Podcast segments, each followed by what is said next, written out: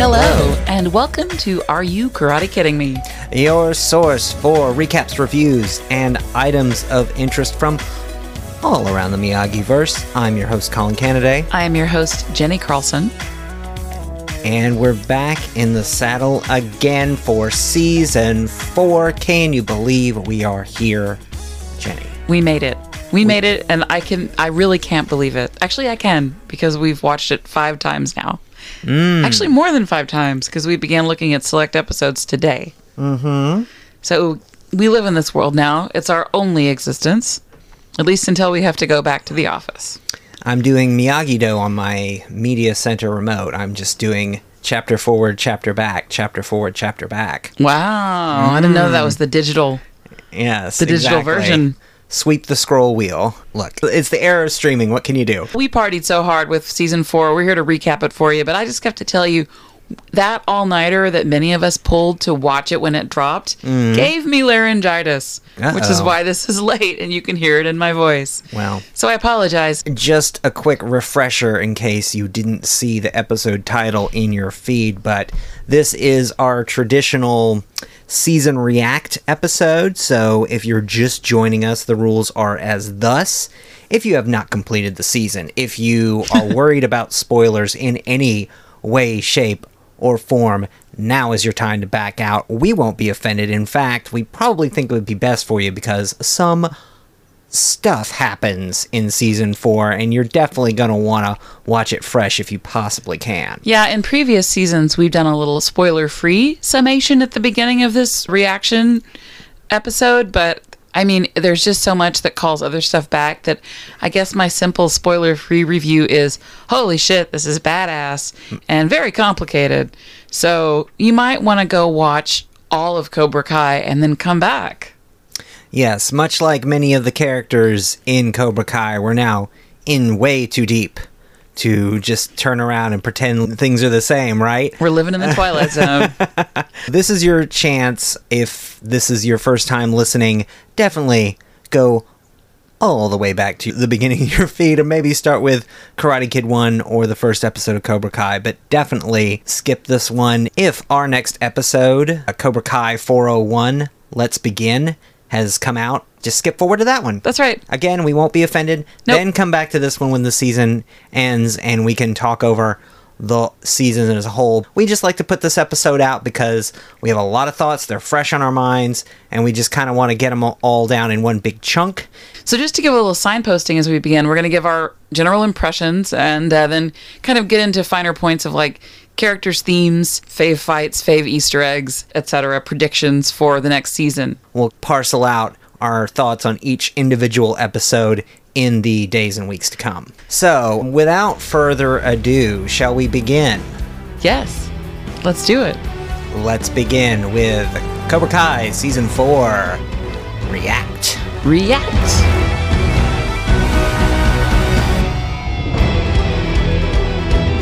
So this is it, right? We've finally seen the worst that anyone in the Miyagi-verse could possibly imagine, which is that Terry Silver's Cobra Kai actually wins the All Valley tournament, and because of the dumb bet that Daniel and Johnny made with Kreese, they now can no longer be senseis. This is true, or can they? well, will they honor the agreement? But, but like this is, I guess, the closest we're going to get in Cobra Kai to The Empire Strikes Back. Yeah, this is the Empire Strikes Back middle point where it's like all the characters have escaped unscathed, but they've suffered a loss Yeah. in another sense. Yeah, high drama, extreme action, over the top. When we first saw it, though, it shows how the show has progressed because, and we, we can talk more about this. It shows how the show has progressed because this major cataclysm occurs, and yet we've learned now that unlike the old Avildsen format, just because a character is righteous and learns a new skill, it doesn't mean that they're going to defeat the bad guy yet. It's going to take longer. It's going to take a lot more than that simple formula. This resets the board in a lot of important ways. And it does it in a way that like the the losses at the tournament or the gains, depending on your perspective, are not all that determine success. In the Miyagi verse because now also character development and forging connections between characters is as important as any one character winning out. And that's extreme momentum to take us into season five and maybe beyond. I guess that's just the initial reaction now that we've lifted the spoiler veil. So let's put a pin in that for a moment. We'll do our impressions of the season and then we'll start breaking things down character by character. How does that sound? That sounds fab. Let We've now had a chance to sit with it, digest it, the whole thing as a entity. And I do think that this season probably more than others feels complete and it feels like a giant moving machine more than other seasons. What do you think? Well, I mean, we were talking about this, and it was four in the morning in Texas, and you kept looking at me and saying, It's mm. really good this year. The thing that this specific season draws to mind to me is a story from when I was in college and the new Beastie Boys album came out. And I won't date myself by saying which Beastie Boys album, but if it was a Beastie Boys album, I can take a guess. But the the point is, my friends and I really love the Beastie Boys. I ran back to the computer lab where I was in the middle of class to go out and get this album and then rush back. And I popped it in the CD player in the computer and I listened to it while I was doing computer lab stuff. And wow, this is amazing. And then later I went to my friend and was is it that we're just predisposed to liking it because we're Beastie Boys or was this really good? And he was, no, this is really good. And so that's kind of how I feel about this season of Cobra Kai. It's, I'm already predisposed to liking it because it's Karate Kid and they've done a really good job of giving us both fan service and also recalling heart and soul of the original Karate Kid movies. But on top of that, on another level, this season is also really good specifically. Yeah, I read on Cobra Kai. Obviously, I have a podcast about it that is committed to recapping and analyzing the show. It's so next level in this season, and I know that I sound like a hype woman, but it's true. There's just so much going on in this season, and mm-hmm. it's all very, very good. And what's the most mind boggling thing about it is that it does all the things you, supposedly you're not supposed to do, right? It has fan service. It's just basically an Easter egg all the way down.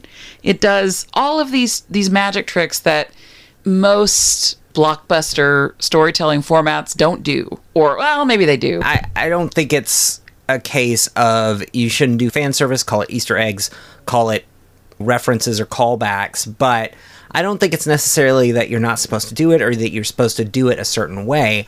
I think it's just a case of picking and choosing your moments. And I think this season definitely highlights that Cobra Kai is really good at picking and choosing its moments. The showrunners are very good at comedy. They have a crackerjack team of writers and directors.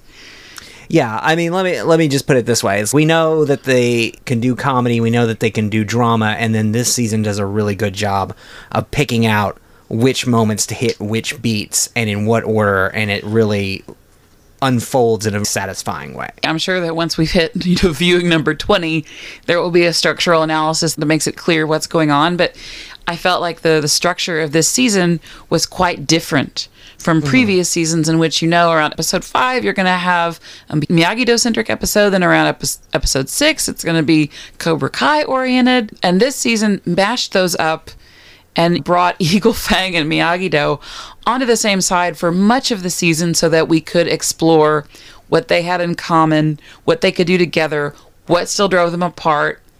All of that shuffled the elements in a way that I'm still figuring out. I was overwhelmed by it. Colin and I met when we were doing improv, and one of the formats that we learned when we were doing improv, because we did Chicago style, is uh, the Herald which uh, was invented by Del Close. It's a format, and you have like an A, B, A scene, a B scene, and a C scene, and you do two rounds of those, maybe 3 but then you mix them up. The last third of the show is what we say like balls to the wall. All the A's, B's, and C scene pairings would just start getting scrambled, and it would alter the physics of the show and take everything to the next level if you did it right. And these guys and gals are doing that, and they're doing it right. When you take all those elements and you put them down on paper, right, it's called writing. And I think that this Indeed. this season in specific is just good writing. My background is I went to film school and took screenwriting classes. I've read all the the standards, the Robert McKee stuff, and it just boils down to a few fundamentals, which this series and this season particularly showcase, which is there's no waste. Every element that gets that's been introduced gets used in some way. Like every character has a purpose. Every scene, every set piece, every plot device is gonna get used, even if it's not apparent at first. Episode two introduces Kenny, whereas if you've been watching for three years and seeing this new character out of nowhere, you're what, what is this? Where is this going? And then as the episode unfolds, we see how Kenny folds into the narrative, and we see how his storyline evolves over the season, and it's really quite remarkable what they choose to do. I think this season in particular feels like the difference between watching a movie in 2D versus watching it in 3D or seeing a movie in color or in black and white. There's just it feels like this season there's new layers and new dimensions to everything. My big note on this season was everyone is a character now.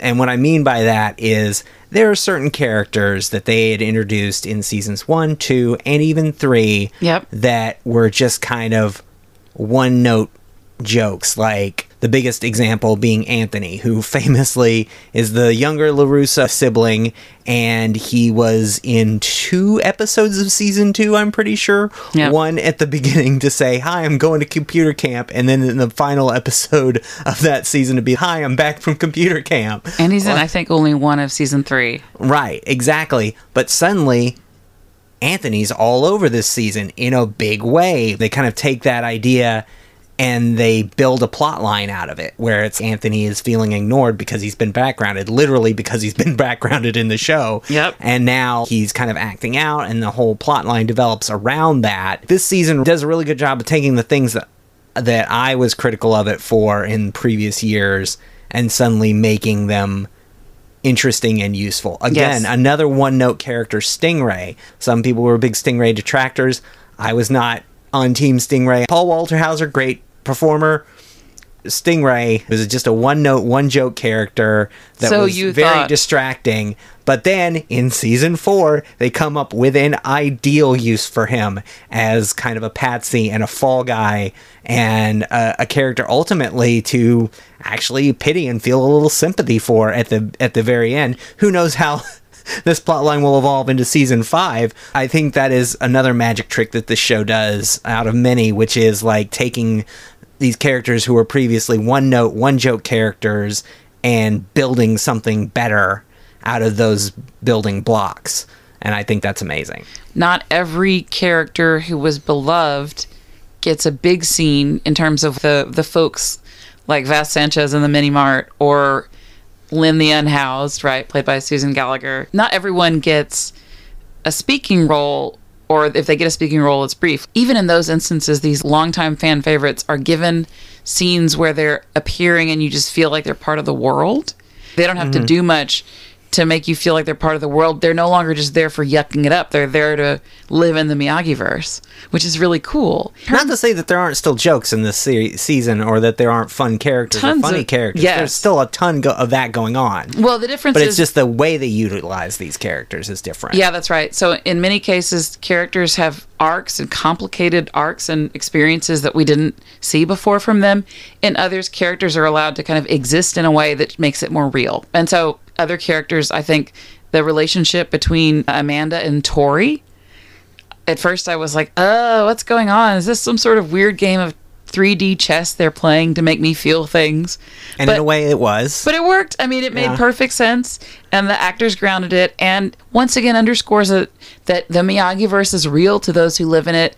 They have real reactions. They need help. They have vulnerability, and they have to make unlikely alliances. I feel like that's what you want in a drama, but especially in a comedy. And I think that's what a lot of comedies forget is that unless the world feels grounded, unless you feel like there are stakes for whatever bullshit John C. Reilly and Will Ferrell are up to this week, unless there's some stakes and some real world consequences to their antics, it doesn't feel as as dangerous, it doesn't feel as fun when they do something crazy and off the wall. And and this show does a great job of balancing, right? You got Does it a found gre- it, ba- it found its balance. It has found its Counterbalance balance. Entertainment has balanced it well. It, exactly. They lived it. Look, it doesn't it does what it says on the tin, right? and so yeah, it's, it creates a world where there are real stakes. A and- delicious canned ham. It just occurred to me, what if he's just a guy who enjoys ham? Yes. It creates a world where there's real stakes and real consequences and then shakes the hornet's nest. Yeah, that's exactly where you want to be. We've known for a while that the show makes its bones from grounding the most fantastic, strange, unbelievable elements from all of the original trilogy. Mm-hmm. And we knew that Karate Kid Part 3 was coming. A lot of Daniel's behavior is grounded in his inability to learn and grow in Karate Kid 3, mm-hmm. right? Which, as Ralph Macchio recently repeated in the media, has been a major frustration for him this whole time that the LaRusso character didn't get any further along. So we knew it was coming, but I think what is so interesting about the show is that it has the characters react to their long absence in a way. Terry Silver comes in and says, basically, why did you awaken the snake to Kreese? And both he and Kreese have had moments over the show where they talk about, I was in a bad place, but I had to come back. And it feels a little bit like, on one hand, this show is Breaking Bad, right? Mm-hmm. At this level, with Vince Gilligan or any other showrunner that I can think of whose work I admire. I don't remember the name of the guy who made Money Heist, but I would put Cobra Kai and Money Alex Heist. Pina? Yes, thank you. I would put those on the same level. It's also high art, right? Sopranos, whatever, who cares? Or The Wire, sure. Might be a controversial opinion. I stand by it. On the other hand, it's very much like I'm watching ABC's Once Upon a Time. Like these characters come out of the fantasy world, get grounded in the real world, and the plot is driven by their dealing with the trauma of real life, which is something that we can all relate to, really. Mm-hmm. The humor derives from the fact that they're relatable even as they're having to come to terms with these absolutely bizarre situations. Exactly. So, So, should we get into some specifics? what would you like to talk about, Colin? Well, we could start at the top, which is Johnny and Daniel, the Alpha and Omega, the the Ur Karate Kids, the the origin from which all of this bullshit descended from a certain point of view. Indeed. And I think, like you said, Daniel has some very interesting turns this season as he learns that there is more to life than Miyagi Do. I think late in the season, he has the revelation that he was so concerned about honoring Mr. Miyagi's legacy. And again, his impulse wasn't wrong, but he was so concerned about honoring Mr. Miyagi and I think this is also kind of a meta commentary on the show, right? Which is he was so concerned with honoring Mr. Miyagi and what he stood for and what the original Karate Kid movie stood for that he didn't want to mess it up. And so he only taught Miyagi Do. And only by combining styles with Johnny was he able to produce some kids who could actually beat Cobra Kai's. Yeah. Yeah. I mean, so so one of the suggestions Colin had when we were talking about how we would approach this episode was talk about it in terms of the different cast generations, Yes. as it were. So you've got Daniel and Johnny. You've got big spoiler alert: that Terry Silver is back, and he and John Kreese are together. yes. And then you have the young cast and the even younger cast. But in terms of the main plot drivers, their deal is number one, learning that they don't just have to work together, but they have to accept each other and learn from each other. It's going to take them all season. Number two, they need to learn how to relate to one another with their children present. Right. They're both like divorced parents competing over the affections and attention of the students. Mm-hmm. And on one hand, it's a delightful season because they build deeper relationships with a lot of different students and they mix them up. But on the other, they're still fixated on their OG students. So Johnny's worried that Daniel's getting too close to Miguel. Daniel is worried that Johnny's going to corrupt Sam, who he treats kind of like a prize show animal in episode one, where he's like LaRusso 2.0 both of them are not just being greedy with their kids out of anxiety and fear of change, I think, but they're also putting a lot on their children in ways that is unfair.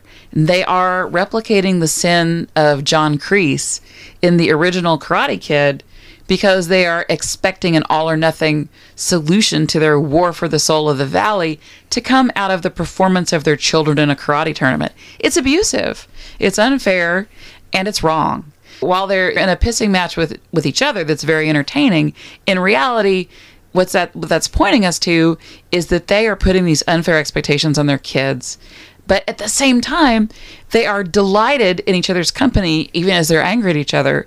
And some of the most wonderful moments of this season come from them fighting and also working together in ways that we've always hoped for. Only lego cobra kai perhaps Mm-hmm. could have imagined at the level that we're seeing but it's really something special and while at first my reaction to where things landed for them was, oh, come on, showrunners and team, like, y'all are dialing it back. We all just joined together and, and sang Kumbaya at the end of, well, we technically sang in the air tonight at the end of season three. But it makes sense that they would have these problems. It makes sense that they would get dogmatic. It makes sense that, that Daniel, being Daniel, wouldn't want to trust Johnny, who literally did name his dojo after a poster, or so it seems and he only did it a few weeks ago. In, in in Cobra Kai time, all of this makes sense. They haven't been waiting like we have for a whole year for the new season. They haven't had all the time we've had to get used to this new alliance. Mm-hmm. So that I thought made a lot of sense. Well, I, I think you bring up a great point, and that is kind of the meta narrative of Johnny and Daniel's journey and how it relates to the meta narrative of Cobra Kai itself, because I think one of the main things that drew me to this show, and one of the things that I think is most tantalizing about it, is this idea that it bumps up against one of the problems of our time, which is how do you reason with an unreasonable opponent? In earlier interviews, the showrunners said that they spent a lot of time thinking about these questions and that they do have an answer.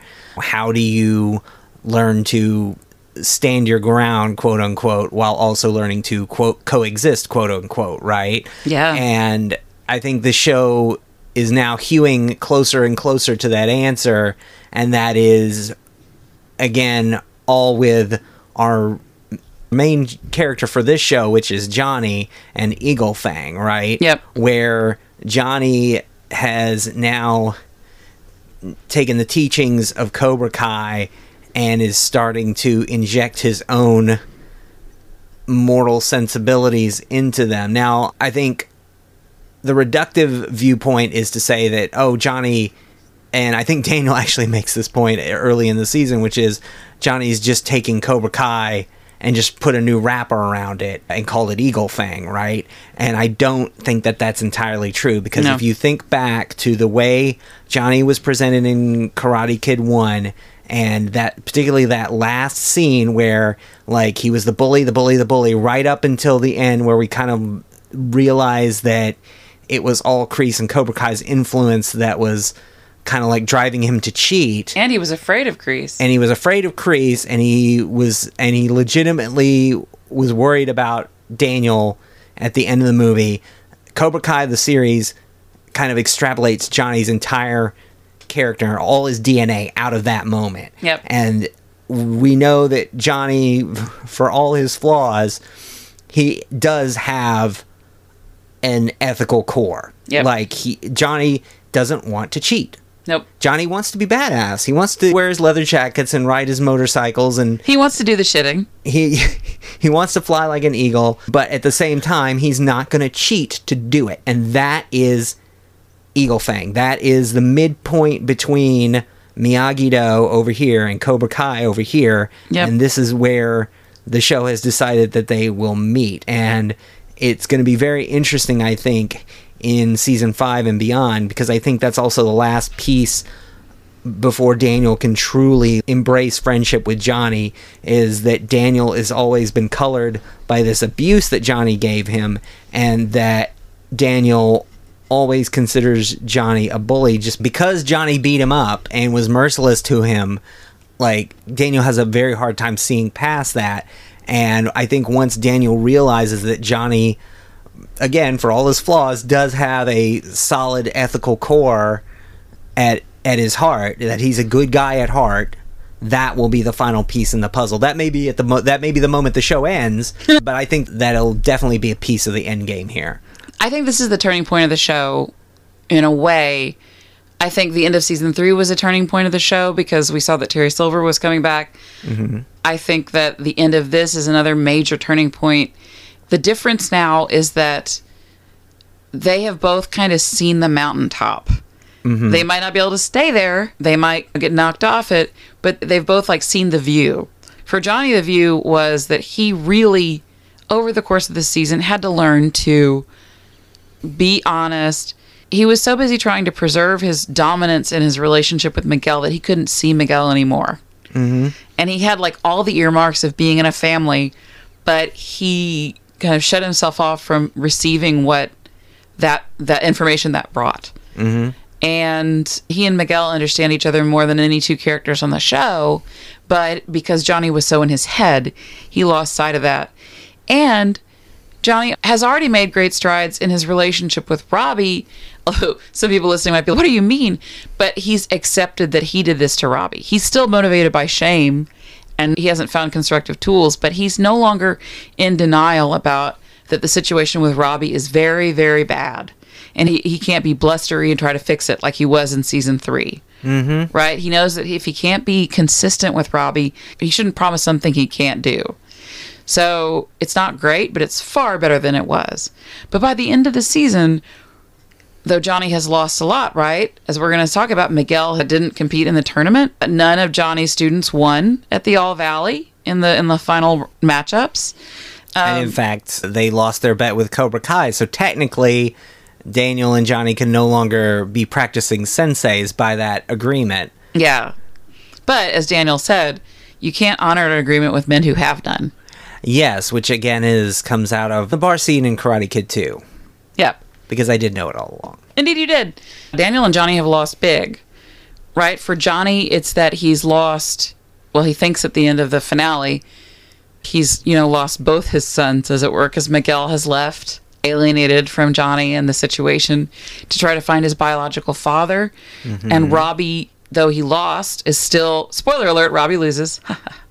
Robbie is still with Cobra Kai, but then Johnny learns at the end when Robbie comes to him to talk to him that Robbie doesn't want to be in this situation anymore, right? So Johnny has apologized to Daniel and make the peace in a way that is constructive and helpful. It doesn't save them the tournament because it's too little too late, but for the larger story, it's a major transition. Daniel's arc actually is more satisfying to me here. With Daniel, it's so gratifying to see this guy who would not stop nervously talking through three films and had a heart of gold but kept tripping over his own feet and tripping himself up. Mm. Like to see him finally stop spinning about Mr. Miyagi's kindness to him and focus on what matters, which is that he's the grown up now. Sam deserves to be her own kind of person. Mm-hmm. Anthony deserves attention. He's got to find the way that works. He's got to relate to Sam. He's got to let Sam do her own karate. Yeah. He's got to he's got to see outside himself so much that he encourages his students to synthesize their principles. And he's not a perfectionist with his students. Synthesize your principles, everyone. That's right. I'm sure that Zach Robinson and Leo Birenberg can help with that. That's right. Well, I mean, you bring up a great point about Daniel, and just like hours before season four dropped, I went back and listened to our Karate Kid 3 episode because I wanted to get refreshed, but I didn't want to have to pop in the whole movie. Just Who to- better to refresh Yeah. you than yourself? Well, in this case, it it actually worked out to our advantage because I, I listened to a clip that we dropped in that episode. So go back and listen to that one; it's a real banger. But the clip was Don't miss the Mike Barnes theme. and don't miss the Mike Barnes theme. Representing the Cobra Kai, the challenger, Mike Barnes. And you, you can dream about me. Karate's bad boy. Mike Barnes. We can dream about him. The clip that we clipped in that episode was Mr. Miyagi and Daniel, and they were planting the bonsai tree. And bonsai tree. Miyagi was talking about Daniel. You know, he says, You have a strong root just like the bonsai tree. Your karate comes from inside. And Mr. Miyagi says, It may have come from me, but you're going to find your own way. And then that comes back at the very end of season four. And It that, does. And again, this is a great uh, loophole in the two rules of Miyagi Do. Daniel's so concerned with following Mr. Miyagi's teaching and adhering to the ethical principles of Miyagi Do. Miyagi is also the one who has ultimately given Daniel permission to move forward and find something new, something that can build on Miyagi Do, but also be its own thing. When that scene happens in the finale of season four, at that point, Miguel has been injured and then decided not to compete and left Johnny. Now, in a weird way, Miguel has synthesized Miyagi Do even better than every, uh, anyone. He just bounced on the whole fight. Exactly. He's like, don't show up. Yeah. So Miguel has left Johnny. Hawk has beaten Robbie mm-hmm. and become one of the champions. Now it's time for the women's All Valley Championship fight. Daniel comes hat in hand to Johnny and apologizes, which is something that he only did before because he wanted to be cool like Apollo in Rocky 3, right? Sam and Miguel conspire to both give Johnny and Daniel were into the idea of forgiving each other earlier in the season and it didn't take. But at the end, they're doing it for themselves and they're doing it for their kids. Daniel's no longer acting like he knows what's best for these kids. He's saying, these kids are still growing and together we can help them it was obvious that that was coming and a shot from that scene was in the preview so it didn't get me as much as i thought it would except for the strong root flashback to mr miyagi saying that when daniel synthesized that new wisdom in telling sam i want you to do what you want to do you pointed out that at, during all those scenes during the moment that johnny apologizes back to daniel his theme from ace degenerate shifts from a minor key to a major one Because that's his big hero moment, so they gave him his theme in the major key because that's what heroes get. And Yeah. Billy Zabka underplayed that in exactly the right way mm-hmm. because he knows that at this point Johnny's journey is everything, and he's got to show that weight. Sam loses the fight, and then we get to see Daniel being crushed and getting a, a frog in his throat. You know, Johnny patting Sam on the back and saying it was a good effort. Um, it was just gutting. It's hard to see that happen to Daniel because of everything that came before. Of course, Daniel's last lesson is not just acknowledging that sometimes you have to strike first, but deciding how he's going to strike next, which is by bringing in Chozen. So it's not just hmm. that you kind of like rendezvous with your old rival to kind of have closure or whatever. It's no, you keep the conversation going. Mm-hmm. The Chozen reveal was pretty amazing, and I guess since he is technically one of the legacy characters, we can uh, continue talking about him for a minute. It is going to be fun to see him next season to be a recurring character in the same way that Terry is like he he's the anti Terry basically is what they've done. Like, like Terry has now risen to prominence and the only way to, to beat a bad guy is to get a badder guy. like Chozen is the perfect reform bad guy to come in and really shake things up. I know a lot of people are thinking, "Ooh, Chozen. How's Johnny going to deal with Chozen being there?" The obvious answer is that like Johnny will fight Chozen, so fans will get that big Chozen Johnny fight, that fan service fight that they wanted so much. I think the funner answer is that Johnny being the quintessential 80s bully and seeing everything through that lens. So J- Johnny seeing Chozen, I'm sure there'll be like a little friction at first, but then Chozen's going to do something and Johnny's going to be, well, you know what? Maybe this guy's all right.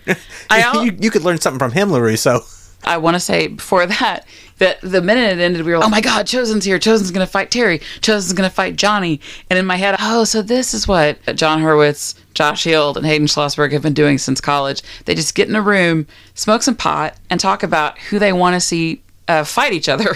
that's what the fans talk about too and that's the other point that i was going to make about this season is just the fan service this year has just been off the charts. I think they found uh, ways and little excuses to give us things that fans have been requesting for a while. I mentioned stingray coming back because he was a big feature in season two absent in season three and they kind of hand wave it away but then they bring him back in season four and they even give Stingray his little weird hero moments before then turning him into a key driver of the plot, right? Another big thing that people got this year that they've probably been waiting to see for a while is we relitigate the Daniel v. Johnny final fight. Like, I think there's a, a, a segment of the fan base that's, yeah, but what if Daniel and Johnny got like a real fight that was completely like even ground? Because as presented in Karate Kid, Johnny was a was a huge kid who was like a black belt in karate and Daniel had only learned karate over the summer and come in and, and beat this guy. And it's well what if it was like a really really fair fight? And we got that fight this year but it came to a a hilarious conclusion because the answer isn't what anybody expected, which is just a complete draw. That's a funnier answer in the meta sense of the show's narrative because if we ever really learned who would win in a completely even fight between Daniel and Johnny, that would just break the universe. Well, yeah, exactly. But to drive the plot forward, they always have to be equally matched, I think, in terms of their prowess as fighters, because they have to learn from the fact that someone matches them. Right. But, like, at the same time, a lot of pop criticism tends to think that you can't have fan service and a compelling, responsible story. Mm-hmm. And this show breaks that critique and says, actually, you can. I don't know if they're responding to all of these podcasts, but they have addressed so many questions that we had. They certainly addressed a lot of stuff we speculated on. I think another big fan service moment that we got in the very first episode was we finally got confirmation of the long-standing fan theory that Terry was on cocaine through most of Karate Kid 3 and they basically took something that was subtext in a family movie from the 80s and made it text which was an amazing turn Yeah. for this for the show and for the story and I think we both just jumped up from the couch and yelled and high-fived at that moment cuz I know we made our fair share of uh, cocaine jokes about Terry over the last couple of years. I mean, they definitely are open to learning from their world. They're taking in everything and using it all, like you said at the top of our episode. Mm-hmm. Well, let's talk about Carmen and Amanda for a minute because I think Oh my gosh, yes. those uh, two characters, while technically they are new creations for the show, they're also in the strata of and they're they're the actual adults in the room. Yeah, well, Amanda especially, and here's the point I would like to make about Amanda that I loved, and we've made a lot of hay over the last couple of years about reality effect Amanda. Like she's the character in the Marvel movie who's, well, isn't this crazy? What's happening? Ha ha! It's a fun. I'm gonna I'm gonna kind of lampshade. I'm your cat, Dennis. Yeah, exactly. I'm gonna lampshade that we're doing karate moves and jumping over buildings and all this stuff, and and it's and it's been great because it does make for fun scenes and fun interactions. But I think what they did this year particularly interesting was they took Amanda's reality effect and they switched it from being like a passive thing that she does, but they switch it to being something that she uses proactively. Yep. Like we've been begging for Tori to get some therapy for two years now, and Amanda is the one who tells Tori get some therapy, right? Well, and the other thing that's great about the Amanda relating to Tori is that, first of all, we learn more about Amanda, right? That Amanda had trouble herself when she was younger. Yeah, and, we get new dimensionality out of Amanda because of it. But but then to the therapy point, that's interesting too because therapy gets mentioned like three times in this season. Mm-hmm. Once it's about Terry talking about how he got therapy when he's resisting the call from Kreese Yeah. Mm-hmm. to come back and be evil. Um, it might have been like Daniel telling Johnny he needed it, which is true. But but the third deal is when Amanda tells Tori she wants Tori to see someone because she recognizes that Tori needs support, and it also helps Tori not just check her emotions because we see her kind of processing better. Yeah. But we also hear her say that the therapist helped her find someone to help with her mom. The show took topics that it had previously kind of Danced around. Dan- well, danced around or made the butt of a joke, right? So, like the kind of dare to keep kids off drugs attitude of Counselor Blatt right. turned faux concern that that's often seen as a punchline. But in reality, there's substance to some of that stuff. And in that conversation between Amanda and Tori, we get to see people taking steps to help themselves. Right. And to help each other in ways that are accountable to more than just themselves or a karate fight. to your point, that's just kind of one example of how Amanda's reality effect has now switched from being defensive to being offensive, Yep. right? Which, to put it in other terms, Uh, and I think that's really amazing. What do you think of Carmen this year? Okay, so Carmen, I was delighted to see Carmen take the plunge with Johnny, not just hook up, but like have a sustained relationship. It is wonderful to see Carmen allow herself to love and kind of trust someone to help her with Miguel. Mm-hmm. And even though Johnny screws up, he's always going to be there, and she gets that. Yes. Um, and Vanessa Rubio, just she's so great. And then and her relationship with Johnny, her relationship with her mom Rosa, like it's just they do that really well. I think that there's going to be a point, and it hasn't come yet, when Carmen says, "I'm going to use whatever my superpowers are to take my place in this fight against the big bad." With Amanda, first it came with slapping Kreese and, and understandably being pissed off and getting the restraining order, mm-hmm. but then it came with helping Tori. Right, and wanting this to stop, wanting to break the cycle of violence. So mm-hmm. Amanda used all her tools and is helping try to mitigate that in some way. I hope we will see Carmen come into her own. I think we need to.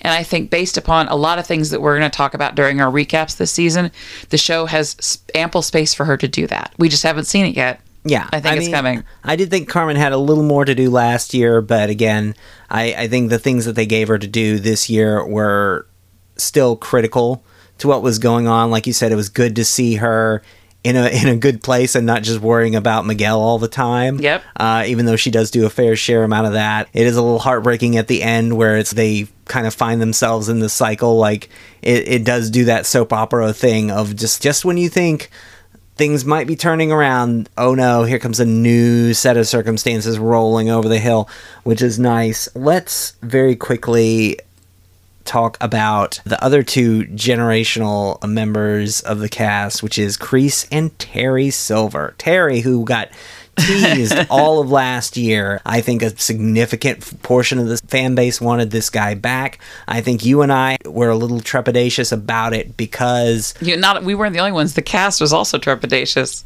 Right. Well, I think I think there was a lot of concern about it because as Terry was presented in Karate Kid 3, no offense to Thomas Ian Griffith, but Who was that- great. He was clearly having the most fun on that set, so no shade there. But Terry, as presented in Karate Kid 3, was a cartoon. Like, just straight up. Like, he was a cartoon villain on a cartoon mission with a cartoon thing. And they very smartly immediately lampshade that, like, in the first episode when they reintroduced Terry. This Terry has had 30 years to kind of percolate. He's gotten off the coke, he's been into therapy.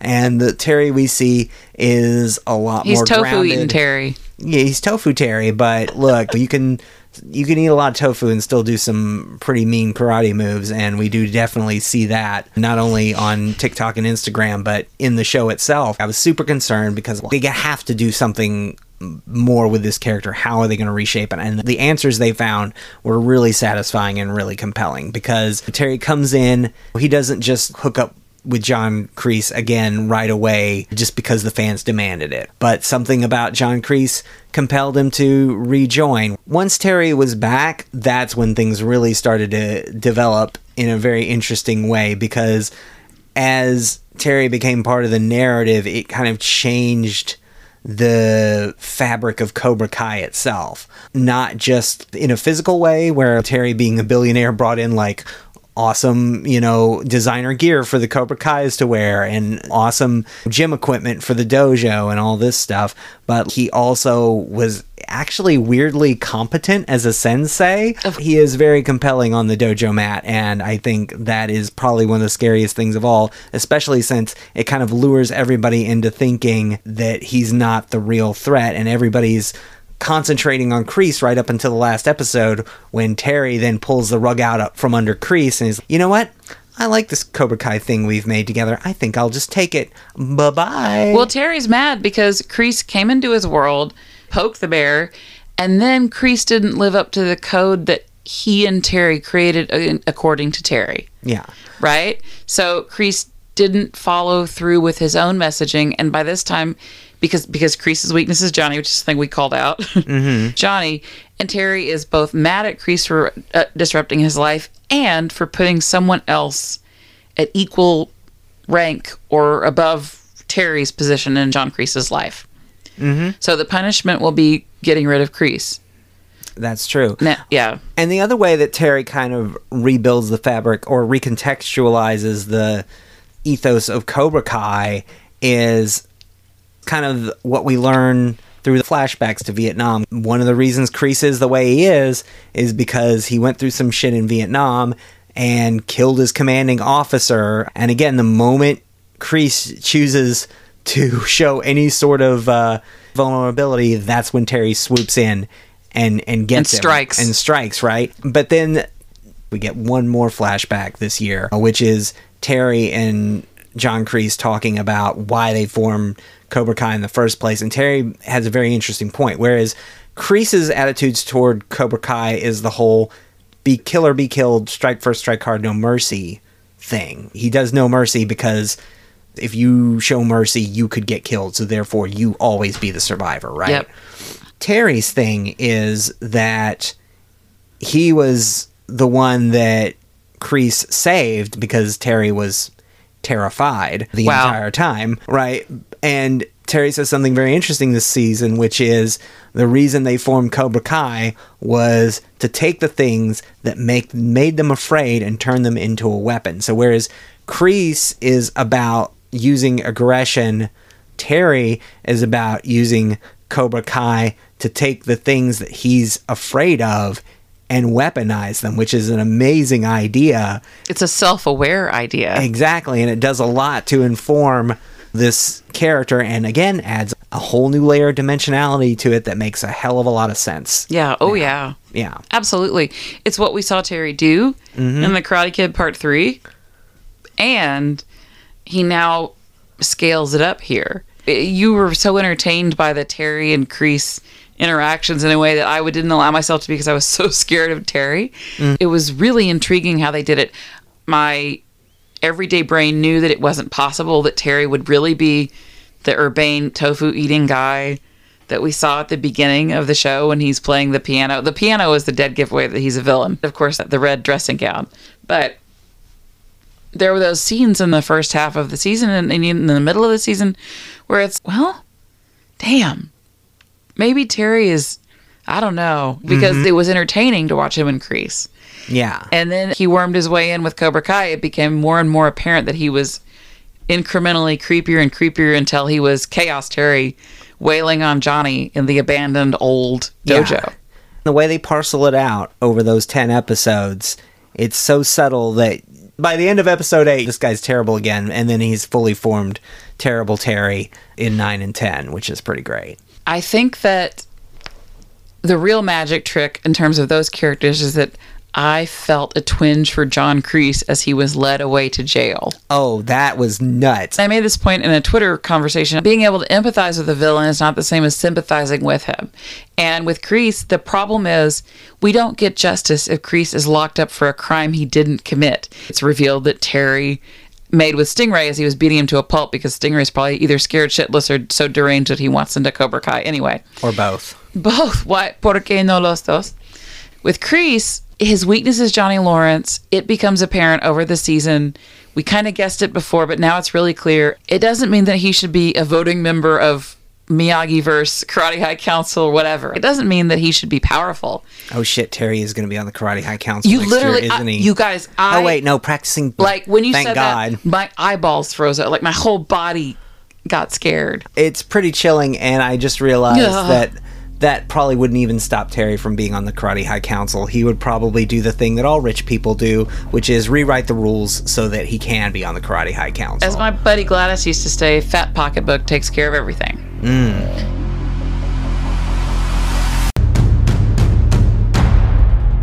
Kreese, I was pleased to see him. I, I was excited that I could feel something for Kreese beyond dread and anger. Also, I like the bad folks who mean well. Loose alliance between Kreese, Amanda, and Tori. That's I mean, really if you fun. could call that alliance, I no, think not an alliance, but like channel of communication. Kreese, Tori, and Amanda do form like this weird triangle being drawn here where Tori is at the pivot where both Kreese and Amanda have Care- re- have reasons for helping and wanting to help Tori. With Amanda, it's not just that she's selfishly wanting Sam to be okay, it's that she genuinely cares. It Well, takes her a second. The deal is that both Kreese and Amanda see things in Tori that reflect their own life. the Amanda kind of gets in through the side door on that. For Amanda, it's a whole arc this season because the first time Amanda sees Tori, Amanda's just straight up threatening Tori, "Stay away from my daughter." Mm-hmm. Then she gets information from a, an encounter with Kreese that Kreese is like, "Stay the hell away from Tori," right? Yep. Uh, because Tori has it hard enough, and then that leads to Amanda being like, "Really hard enough," and then that leads to a second beat where Amanda makes kind of a clumsy attempt to help Tori by providing her some groceries, and then Tori shows up to confront Amanda Yep. right? And then that finally enters a third beat where Tori shows up at Amanda's door because she needs Amanda's help. This is the whole idea of breaking a cycle of abuse or a cycle of antagonism and trying to extend an olive branch. A lot of olive branches get extended this season and they come from some surprising places. They do.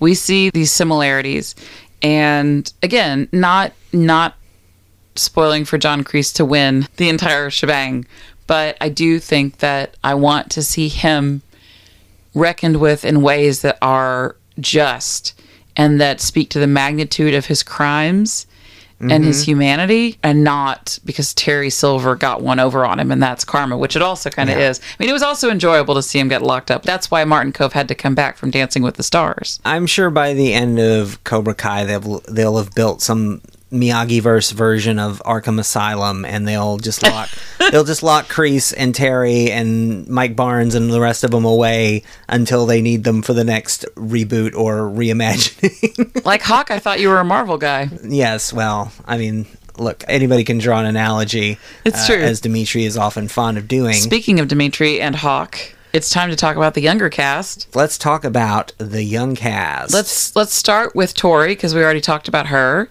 and she is one of the champions of the All Valley. At least on paper, she is. It's hard to say whether she is really the champion because Terry Silver fixed that match.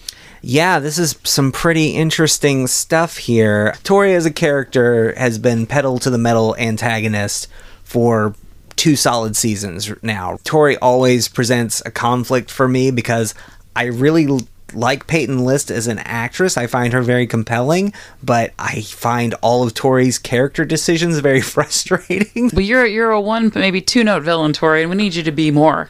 I mean, look, there, there. And now she is. Look, there's there is something that I like about a femme fatale. There's no doubt about that. But we do need we eventually you can't have dessert all the time. You're going to need something more at some point. I think it's very interesting the journey she goes on. She learns to reach out. She learns not to bang the antagonist drum every single interaction she has with people.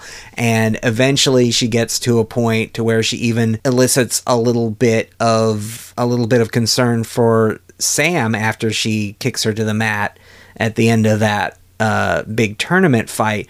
But then Tori finds out that she only won that match because the match was crooked. It was rigged by Terry in Cobra Kai's favor. So there was no way Cobra Kai wasn't going to win the All Valley. And it's very interesting that they chose Tori to get this reveal because in a very tragic way reinforces and confirms every negative attitude Tori has had in the last 3 years now I think that Tori does have a code. She has a moral compass, and it it points far truer than the other people who've been antagonists in this show. And when they started sort of foreshadowing that Tori had true dimensionality, we already know that Tori's got it rough, da da da.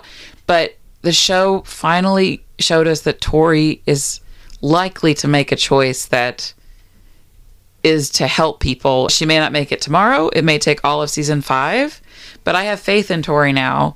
Or if she chooses unwisely, then I will feel deeply for her fall. But that was really something else. And it's really interesting that while I wanted Sam to win, Mary Mouser did a great job of showing us Sam as a person whose hard work was evident. And I think that Tori's progress as a character and their progress in making Tori a character um, made it easier to take Sam's loss, although I was still pretty gutted because Sam had come a long way herself. She still hasn't resolved the hate in her heart that she feels for Tori. She's still putting passion before principle in a way, but her karate is sound, and she might have won that match. Like she's clear enough about who she is as a fighter. And that was her great challenge was to finally make herself heard. So that was hard to see her lose because Daniel and Johnny had unfairly put the fate of the valley on her shoulders. that they did. It's very interesting that we're at this point in the conversation because having gone back and rewatched it a couple times, knowing that Terry bribed the refs and rigged the entire All Valley tournament. If you now go back and rewatch the tournament, you can now see all the little points where every time the ref made a call, like they peppered it in very slowly at first, and then in the final fight, it kept happening. So much so that at one point, they have lines like Johnny was like, A warning, that should have been a point deduction. You had the clues the whole time, Mr. Policeman. And the tournament probably would have gone to Miyagi Do. And so much so that if this gets out next season, it throws the results of everything that happened in that tournament into question. Shall we move on to talking about the other All Valley champion whose match seems to have been legit? Yes. And that would be Eli Moskowitz, aka Hawk. Yes, one part of the Binary Brothers. Hawk also has a journey this year. I thought he had a journey last year, and he does it again this Well, year. Well, the journey continues, right? Hawk had a great year last year by doing a heel to face turn right at the end of last year. At the beginning of season four, Hawk really doesn't know where he belongs because he knows he's alienated a lot, a lot of people, which Daniel calls out, making him feel worse. Johnny's having the He's kids. dojo agnostic. Hawk, he doesn't know where he fits. He knows people are mad at him, but he's also curious and he wants to have constructive input in the dojos, right? He designs the Okinawan sparring deck. He he makes all these strides and it's not 100% clear that he's an Eagle Fang, but he is training with Johnny because he was training with Johnny before he switched to Cobra Kai. Oh, that's or before true. he switched to Kreese's Cobra Kai. Mm-hmm. The reason he joins Miyagi Do in the end is because Demetri brings him back into the fold. That's true. But so yes, so the binary brothers stick together, which means they both go Miyagi Do, which makes sense. So speaking of Hawk's journey specifically, yeah, he has a lot going on, and he's been Cobra Kai, he's been Miyagi Do, He's been everywhere, man. yeah, he's been everywhere, and he kind of has this crisis of identity, which is exacerbated when Cobra Kai specifically pick him out as a target of opportunity to kind of weaken Miyagi Do and Eagle Fang's chances at the tournament. Hawk had been bullying. He'd been reverting to his hawk like ways. It's just that he turned it against new targets. And name specifically young Kenny, who's the youngest new Cobra. That's right. Also Robbie's weak point. So Hawk it's not that he deserved what came to him, but like he put himself in a position where he was going to be the one that they attacked. Mm-hmm. And his reaction to that is really telling because his reaction is not, um, screw these guys, like the Hawk Braggadocio. It's, oh my God, I did all these bad things and karate just screwed me over. And now here I am and I've lost my confidence. Yeah. He's like the cowardly lion losing his courage. Hawk has this amazing turn right at the end with the tournament where after having lost all this and having kind of a crisis of faith like uh Moon comes back to him again. Great to see a couple back for this series. Hawk has never lost his feelings for Moon, and then her willingness to kind of rekindle things with him gives him that last kind of push over the edge that he needs to jump up and grab some of his previous hawk like swagger back, but use it in the service of Miyagi Do, which is pretty amazing. Well, he gets his hawk like swagger back, but he competes as Eli Moskowitz. That's true. But he still has the hawk tattoo and he gets, He gets the sound he- effect. He gets the hawk sound effect when that, we get that reveal. And he talks like Hawk when he says, I'm the guy who's going to win this whole fucking thing. Yeah. But his affect is not snotty. Shall I have Snotty beam you down, sir? I don't know about that beaming stuff. Snotty beamed me twice last night. It was wonderful. His affect is humble. And I mean, we see him almost revert during the final fight when he's he's like, This is my chance to get Robbie back. And Daniel said, The real fight is the fight within. Mm-hmm. And Hawk responds to that. It's really neat during that scene to see Hawk relate to Daniel authentically with gratitude and appreciation. Like mm-hmm. when Daniel says, "Give him all you got," and Hawk bows. Like we don't get to see that expression on Eli's face. He's found inner peace. That's He's out of, out of all the characters, Hawk probably needed Miyagi Do more than anyone else this series. what it, well he needed both he, he's done what it says on the miyagi-do 10 and he's and he still kicks ass in the old johnny lawrence eagle fang way i really appreciated how they showed friends squaring off Hawk had to hawk had to fight miguel Hawk had to fight Miguel, and both of them at different points expressed the the idea that oh, it's going to be tough to have to fight my friend. Yeah. When they said it, it, it came from a really sincere place. I mean, that's the thing about the Cobra Kai ethos. It's not meant to be taken literally as a life lesson of never show mercy. The whole idea of no mercy is merely do what you need to do to win. That's all no mercy really was ever intended to mean. But I think speaking of internalizing things, the Miyagi-Dos and the Eagle Fangs have kind of internalized all the lessons of both.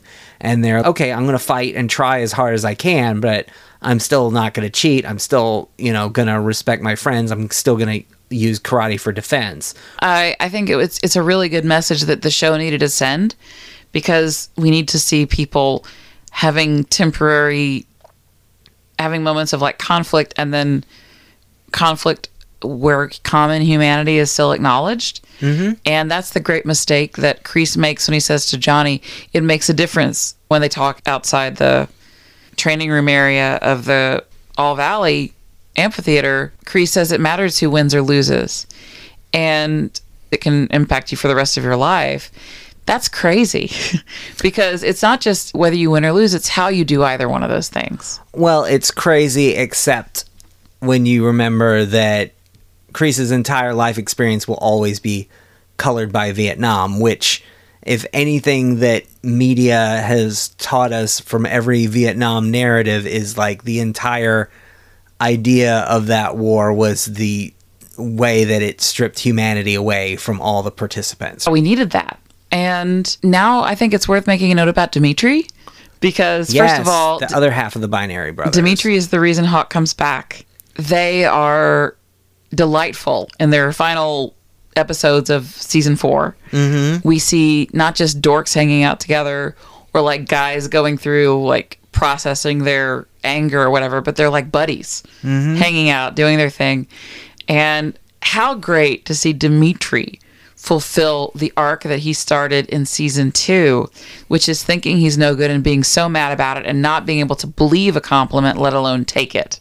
It's pretty amazing when you think about Demetri's evolution as a character to where he was just the wise ass audience surrogate in season one and then it was so cute to have him kind of dip his toe into Miyagi Do in season two and then in season three he goes on this whole journey with Hawk to where it's former friends are now enemies but they come back together because they realize there was something there the whole time Yep. and then in season four, they kind of play it from the other angle to where it's Hawk who feels like the outsider, and it's Demetri who points out how far he's come in his in one of his big scenes in the season where he was, yeah, back in season one, I couldn't have given less of a shit about karate, but now actually excited for the All Valley tournament, and I need you there because we're the Binary Brothers. We cannot have a one without a zero. It's especially neat because Hawk is pining for Moon. That looks like it's going to work out for him in the end.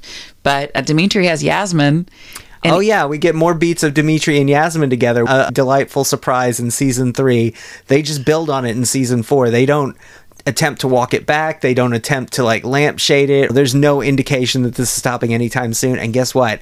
I'm fine with it. Just keep it going. it's a little weird that she's, I'm going to be gone, and then, oh, I'm back. But it does open up a space. I guess, I mean, maybe Annalisa Cochrane I know she's in a lot of stuff. So maybe she was busy, but it also, the plot worked to give Demetri and Hawk time alone. But to see Demetri really come through, be so comfortable in his skin, to be happy with Yasmin, and yet to still have the space to love Hawk is just such a neat thing for all those characters. And to see Demetri think that he's going to get stabbed with those weapons and then become a genius whiz ah. during the weapons portion of the new revamped All Valley, and then to see him square off against Robbie get a point in, and then when he leaves, be able to take Daniel's compliment about him being good. This is astounding. Like, way to go. Mm-hmm. Gianni DeCenzo, you're a genius. Also, I guess this is the moment where I just say all these kids kick ass at karate.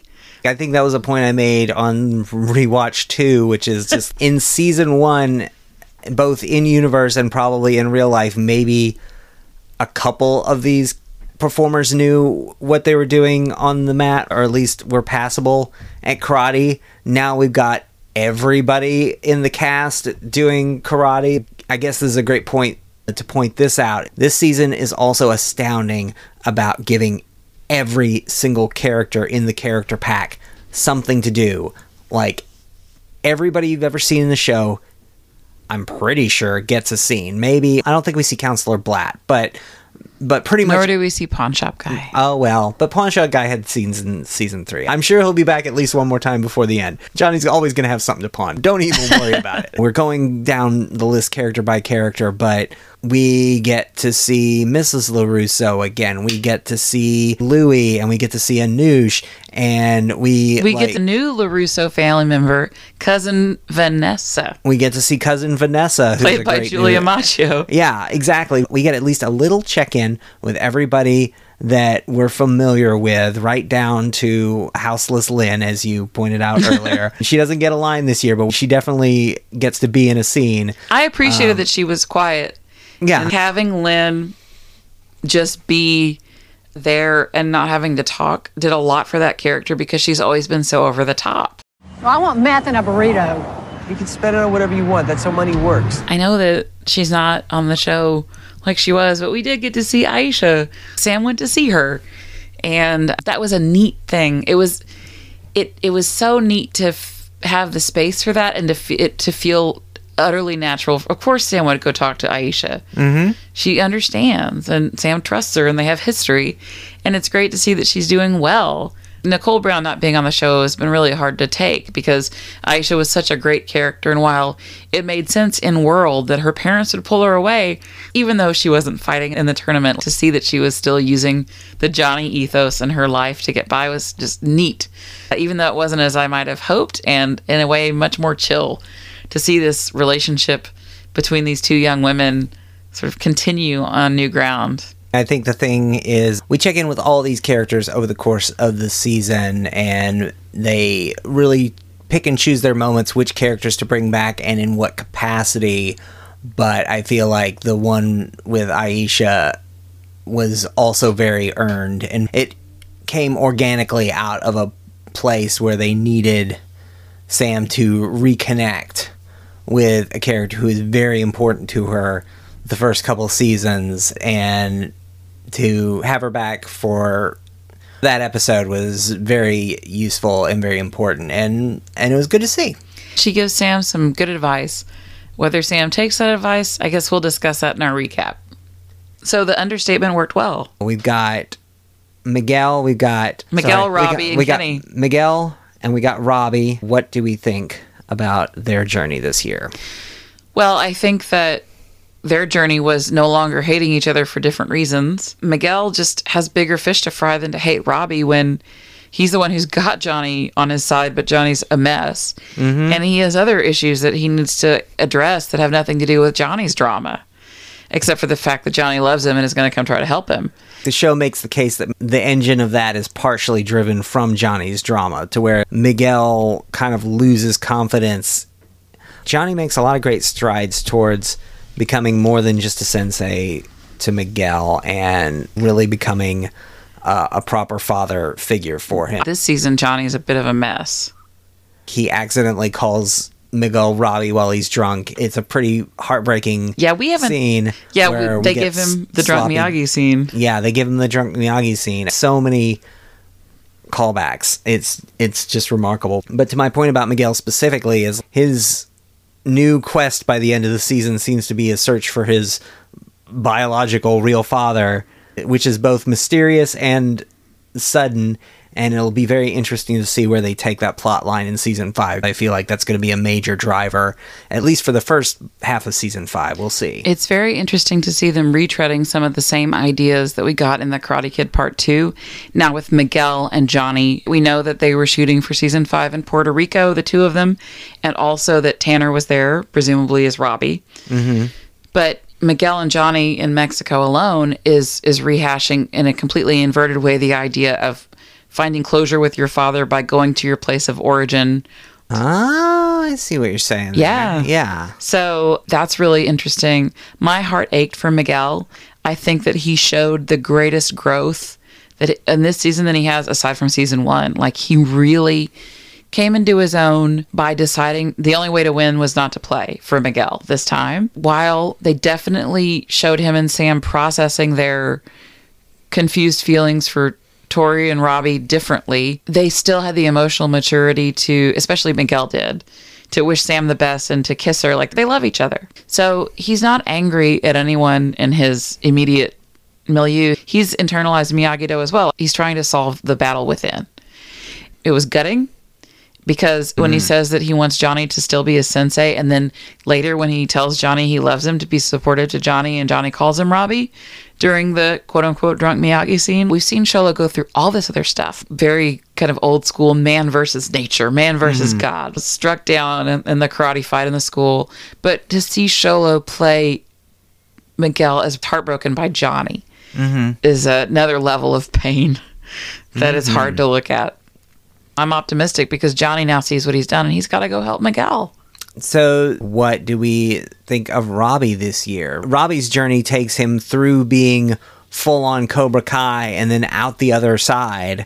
I felt a lot about Robbie this year that I had felt about Tori in previous years, where I was just, ah, this is so frustrating. Robbie, snap out of it. Yep. But he makes a point several times to Daniel and to Johnny that he's in Cobra Kai for the same reason he's done everything else, is, which is for his own purposes. While in Cobra Kai, he makes a connection and becomes a mentor to this young kid and ultimately winds up making some of the same mistakes Johnny did and just finds himself trapped in the same cycle that he was trying to escape which again was really frustrating and leads to a very heartbreaking scene right at the very end of season 4 it's a fascinating journey and it is wild to see Tanner playing the heavy, particularly in the tournament, to where he is serving some looks and making some moves, and he is playing full Cobra Kai to beat the band, and it is pretty amazing to watch. And then to contrast again with that final scene in the same episode, it's pretty wild. I think that the thing about Robbie is that he starts out basically selling Miyagi Do up the river by mm-hmm. training Cobra Kai and the Miyagi Do defense. Which was very chilling to watch those scenes in the Cobra Kai dojo, to where Robbie is basically just giving away the farm and being, well, Miyagi does it this way, and this is why, and this is how we beat it. Before he does that, he gets maybe the coolest fight scene in the whole season, which is him defending against all the Cobra Kais to show them he is better than they are and they need him. He's got to get in Cobra Kai before he can go full blown Cobra Kai. But he's got to get into it socially. He's already got Kreese on his side, but the kids aren't on his side. Robbie gets warnings from Daniel that Terry Silver is not someone to be trusted. And of course, he's not going to trust Daniel. But when Kenny, who's played by Dallas Dupree Young, arrives on the scene, the brother of Robbie's friend Sean, who's still in juvie, mm-hmm. and Kenny needs help because he's being bullied by a group that includes young Anthony LaRusso. it's very clever to tie this character to Sean, who we met back in season three. Even though Sean only gets one scene this year, it's just to kind of tie him to Kenny so that we can see, oh, okay, so now Robbie's going to reciprocate this relationship and the, there's a connection there that we're drawing from. Yeah, we, well, number one, it shows us that Robbie has a desire for authentic relationships and wants to have the kind of relationships that were lacking in his younger life. But two, it gives Robbie someone to care about. It gives him a weak spot, according to the Cobra Kai ethos. And in making himself Kenny's mentor, Robbie winds up living out the same nightmare that Johnny lived through at the end of season one of Cobra Kai when he saw Miguel turn into a, a metaphorical killing machine and hurt Robbie. Because Kenny goes from being a sweet kid who just wants to play video games and uh, he becomes a miniature Terry Silver. Robbie witnesses this and is horrified. It throws him off his game during the match with Hawk. I think Hawk probably still could have won, but Robbie's Cobra Kai focus is shattered And mm-hmm. that's what brings him to his knees and has him follow Johnny and basically say he's sorry in so many words. And their scene together is one of the more beautiful things I've seen on Cobra Kai when you consider that a season ago in the finale of season three in the same location, Robbie told Johnny that he blamed him for everything and that Johnny caused him so much pain. And Johnny, of course, says, Don't blame yourself for what happened, blame me. And Robbie's sick of blaming Johnny. But both of those characters needed to say the things that they said. I have high hopes for Robbie. I don't know how he's going to get there, but I think he's going to be okay in the end. And I think maybe Robbie never wins a tournament. I think maybe while Johnny is the character who didn't win and it ruined him for years, Robbie's the character who may not need to win because he's gone through all this other stuff. I think that is definitely part of Johnny's journey. Johnny's whole thing that this season particularly makes crystal clear is Johnny is always trying to prove that he's the best, that he was better than Daniel, that he's worthy of being himself. I think that once Johnny lets that go, he'll be able to advance as a, a character. But and again, that'll probably be the very last stages of his journey. Let's talk a little bit more about Kenny, right? We talked about him a little bit. Crushing to see a sweet, lovable kid at the beginning of episode two be bullied to the point that he is open to the teachings of Terry Silver. Kenny is, I mean, All he wants to do is play Dungeon Lord, and that's now all I want to do. that's the thing. It's like, uh, in addition to checking in with all this host of characters that we've already introduced or legacy characters from the original Karate Kid movies, we also get a raft of new characters, chief among them Kenny, who is introduced very adorably in episode two and has gone full Cobra Kai by episode 10 and watching his journey as he gets the confidence of the Cobra Kai and just uses it to be a bully and enter back into this cycle of, of abuse is pretty chilling. His whole dynamic with Anthony is a fascinating watch. This season is a very canny move on the show's creators. I think what they may be setting us up for, if I had to guess, I know there's been talk that they have ideas for spin-off shows. I'm thinking maybe the idea is this becomes a generational show and as the older characters kind of move out to other projects or certainly become ineligible to be in an under 18 karate tournament, we see this raft of this freshman class start to arrive, kind of like a Cobra Kai colon the new class. I think we might be seeing the seeds of that starting with Anthony and Kenny and their mini teenage love triangle with Leah, and the new girl. That's a fun concept. I can't imagine it happening in live action because I think they're looking for closure. But what I think is whether we get something or not, for Cobra Kai, we will end on a note believing that what the strides that Johnny Daniel and their new ally Chozen make in beating the bad guys will make the valley a safe place for people like Kenny and Anthony to coexist. That would be great. Even if they have to use karate as a way to process their emotions, they will be able to exist better in the valley. Oh, That's, oh, I, I think the one thing this show has made crystal clear is that karate is ingrained in the DNA of the valley at this point. just like cars mm-hmm. and golf and stuff. So, just a, a note about Anthony. It's so interesting to see Anthony, who, as Johnny called a dick, right? Anthony is never a character that you really like a lot, but he's somehow relatable mm-hmm. in a way because, as Julia Macchio's character, who is a therapist in training, says, they've neglected this character in so many ways. What did you expect? Finally, get the explanation that if you did the math, you could have seen yourself, which is that Anthony really didn't remember. He didn't know Mr. Miyagi. So he doesn't mm-hmm. have this attachment that everyone else does. He's acting out on that in certain ways that are bratish and terrible and not worth our sympathy. He's also keenly aware that he's different. One of the reasons he bullies Kenny is because there's an even meaner bully that he's trying to appease. This is fascinating and a There's good. a little tiny Dutch out there somewhere. it's a good yes. It could be Dutch's son, who son of Dutch. Son of Dutch. Oh wow, that's the spinoff we don't need. Coming this fall to ABC. It's fascinating in the end when Kenny is wailing on. He goes to try to apologize to Kenny because he's seen the light of Miyagi Do after Daniel finally showed him some Eagle Fang style tough love. Ironically, he goes to apologize to Kenny, and Kenny beats him to a pulp when Robbie tries to help Anthony. Anthony doesn't wants to get away from Robbie. He's scared and he's done.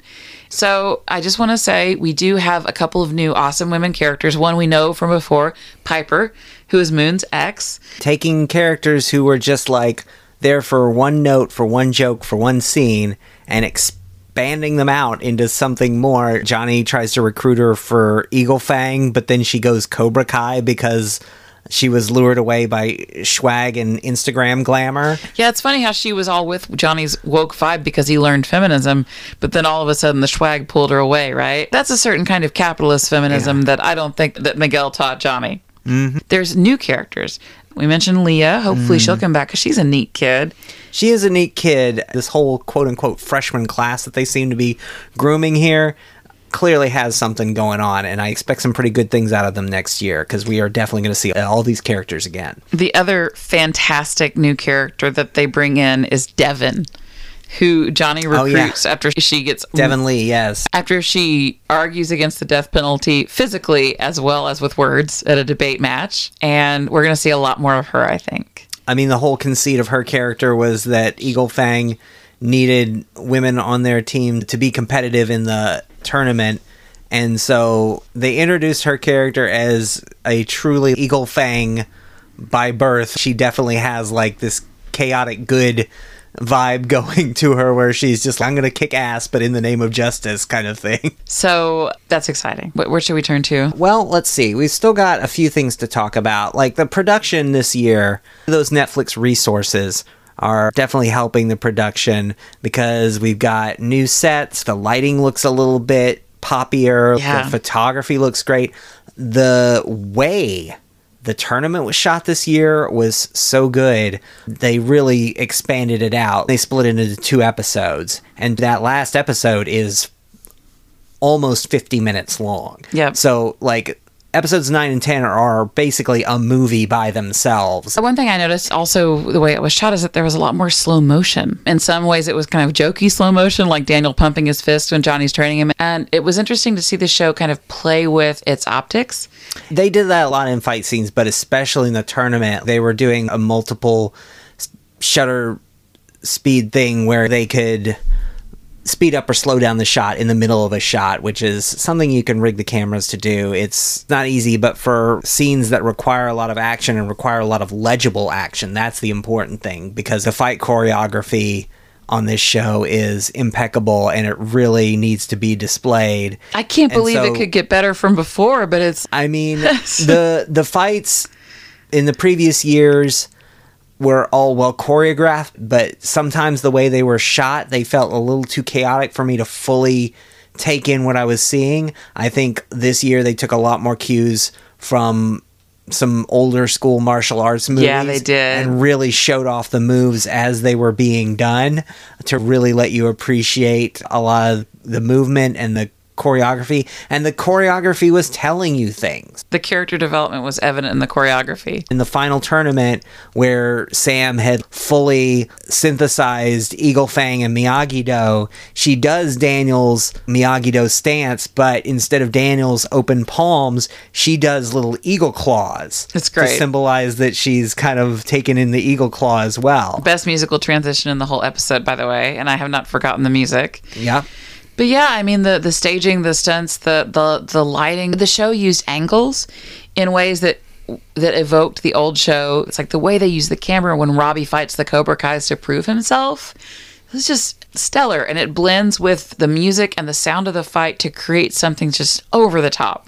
In terms of music, the way that Johnny's major theme plays is so great. interesting new variations where it's oh now we're hearing Johnny's theme music in a major key because now he's a white hat and he's definitely on the side of the angels. and we see the the bass notes from character themes being used to signify other things. Like the bass note from the love theme, Sam's theme sound, was used also to show Miguel catching on to karate with Miyagi Do. We've got a whole new bevy of music cues from Birenberg and Robinson, and they just took a lot of the themes that they've already built on from the previous three years and just kind of expanded on them even more. During the aforementioned tournament, I heard notes of Duel of the Snakes and other themes that were really distinctive. And that was really neat. These moments where things got mashed up in beautiful ways. I liked the fact that they were pretty evident in their use of like Bill and Ted co- combinations of orchestra and synth like mm-hmm. that's and computer music i guess. It's been obvious since the beginning that that's something they had in common with bill and ted. They used a song from bill and ted's bogus journey and then also just like a lot of the licks when mm-hmm. they were making transitions sounded like that. So it was great. But that said their uses of the old score were phenomenal. Like you said that is terry's theme right from karate kid part 3 mm-hmm. Shout out to Thomas Ian Griffith, who has a long hand span that he can reach the keys in La Campanella by Liszt. Like, that's one of the hardest piano pieces to play. And the use of the extended training sequence music from Karate Kid 3. Where they reprise Daniel and Miyagi's training theme from Karate Kid 1. And they use it for Johnny when he's training with Daniel Delightful. goosebumps and just I uh, choked up even though it was funny. Like it's Cobra Kai, you're crying and you're laughing. And of course, the other songs that they blend into the soundtrack are also great. With the awareness that the whole show is an Easter egg and we're going to be going on an Easter egg hunt with every recap, do you have any Easter eggs that you feel particularly keen on? Well, there's two. There's one we found literally an hour ago where I realized that the hockey jerseys in the hockey match that Daniel takes Johnny to are a callback to Freddie Fernandez's shirt in Karate Kid 1. And then, like, on the first view, I was sitting there being, God, that's weird colors for a hockey jersey. And then I looked closer at the logo. Is that the is that the making bacon pig?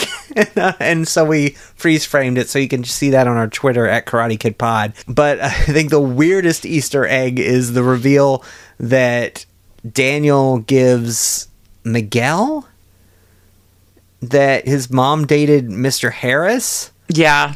Fr- Mr. Harris from Karate Kid 1, the history teacher that Daniel pulls aside to ask him some dumb question about history so that it gets him in front of an authority figure so that he can escape Cobra Kai. Yeah, that was the first time I heard you like be like, ha, at an Easter egg that wasn't an obvious reference to existing Miyagi verse stuff. The one that got me was the Weber Industries building That was a good one. because that is a direct shout out to the original name that Daniel LaRusso's character had when he was written by Robert Mark Kamen.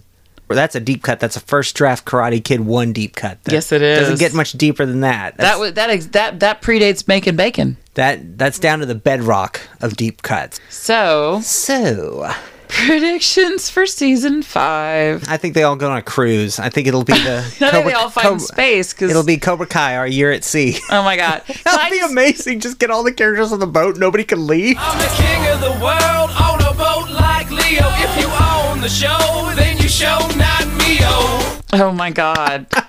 At this day and age, that's a terrifying thought. But yeah, that could be interesting. Predictions for season five. We're finally going to get to see Chozen kick ass. We're going to get to see chaotic good versus chaotic evil. Mm-hmm. It's going to be great. It's gonna be outstanding. Although Chozen and Terry have parallel journeys. They're reformed, but Chozen is in touch with his good, I think, whereas Terry is not. That yeah, Terry and Chozen are gonna make a very interesting parallel in series five, particularly. Anth- Anthony, and we're gonna get to learn so much more about Miyagi and and that whole thing. Like this is gonna be give us an opportunity to go back to the source, so to speak, with Miyagi. Maybe maybe here's my season five prediction. I think finally we're gonna get some of those Miyagi flashbacks we've been jonesing for. Yep. Because if Chozen can tell stories about stuff that happened pre Karate Kid 1, then baby, it's all good. It's all happening. so much. It's all happening. I think just to go back to our young, young cast, I think that Kenny will hopefully have his worldview challenged. I think that Anthony is going to join Miyagi Do or whatever it is. Anthony learns karate whether he's formally a student or not. I don't know if he's going to do a lot of karate, but he's going to be on on team. Everybody uses karate to process their stuff and to not die. I think that Sam. What? What? if, what if Anthony goes undercover at Cobra Kai? That's a terrifying thought. he couldn't pull it off. Well, I'm just trying to think about like new dynamics because the obvious answer is Dan- is Anthony has to do Miyagi Do, right? Because Daniel probably wouldn't allow him to do anything else. It's you've already Well, there's no formal dojo left now. It's just, and Anthony's not going to go to Topanga or any of the other fun names that were on the board oh, this year. that- oh yeah, that's my prediction. Topanga karate finally rises. Topanga supremacy. Yeah. Okay. I really want to see Carmen come into her own more and push back with Amanda. Carmen and Amanda unite.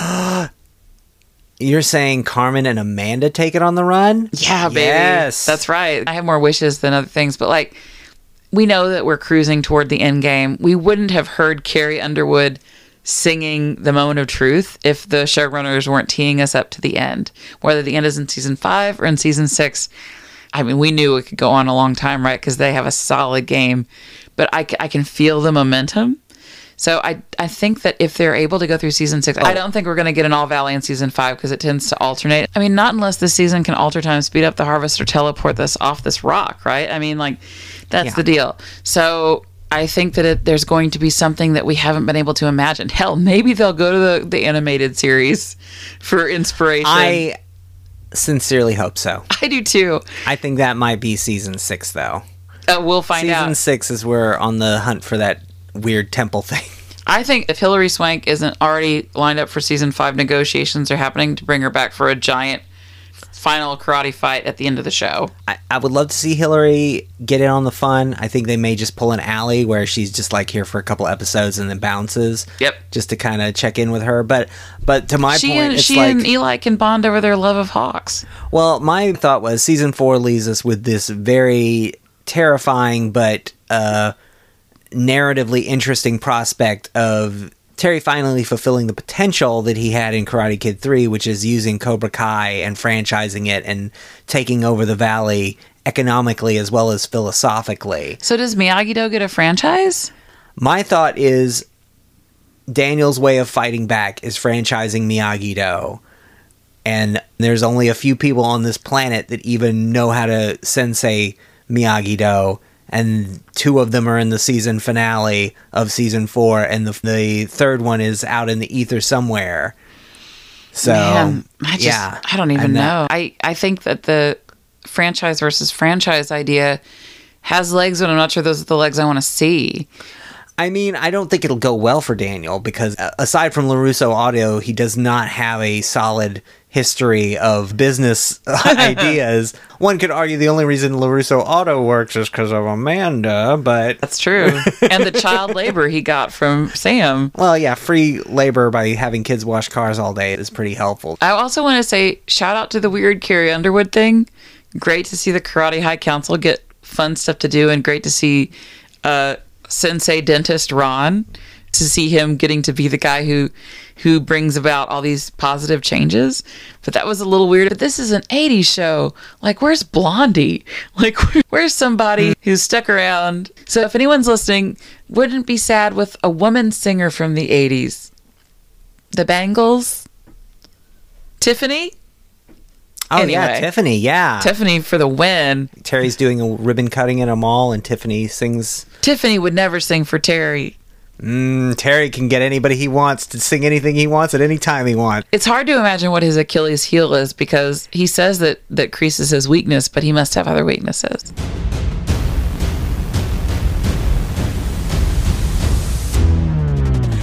I, I cannot wait to find out with you.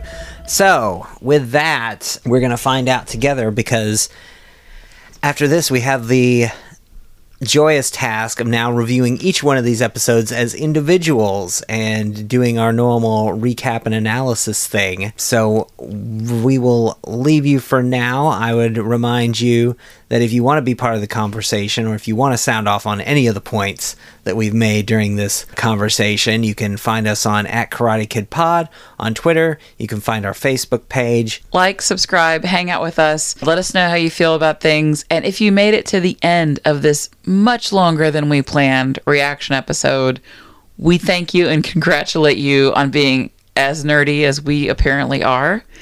So, yeah, anything left on the floor, we will discuss it in the recap episodes. So, please look forward to that. Because the thing about this season is it's just so dense and so layered. We probably could have spent another couple of hours talking about it. But that's what the recap episodes are for, baby. Why I got laryngitis. Ev- everything, we will leave no stone in this Zen garden unturned. Envy looks at a garden and doesn't see the rocks, right? True that. Thank you for sticking with us. We will be back with a regular episode with Cobra Kai, Season 4, Episode 1. Let's begin. Let's begin. Until then, I've been Colin Kennedy, And I remain Jenny Carlson. and we'll see you around the Miyagi-verse. See you around the Miyagi-verse.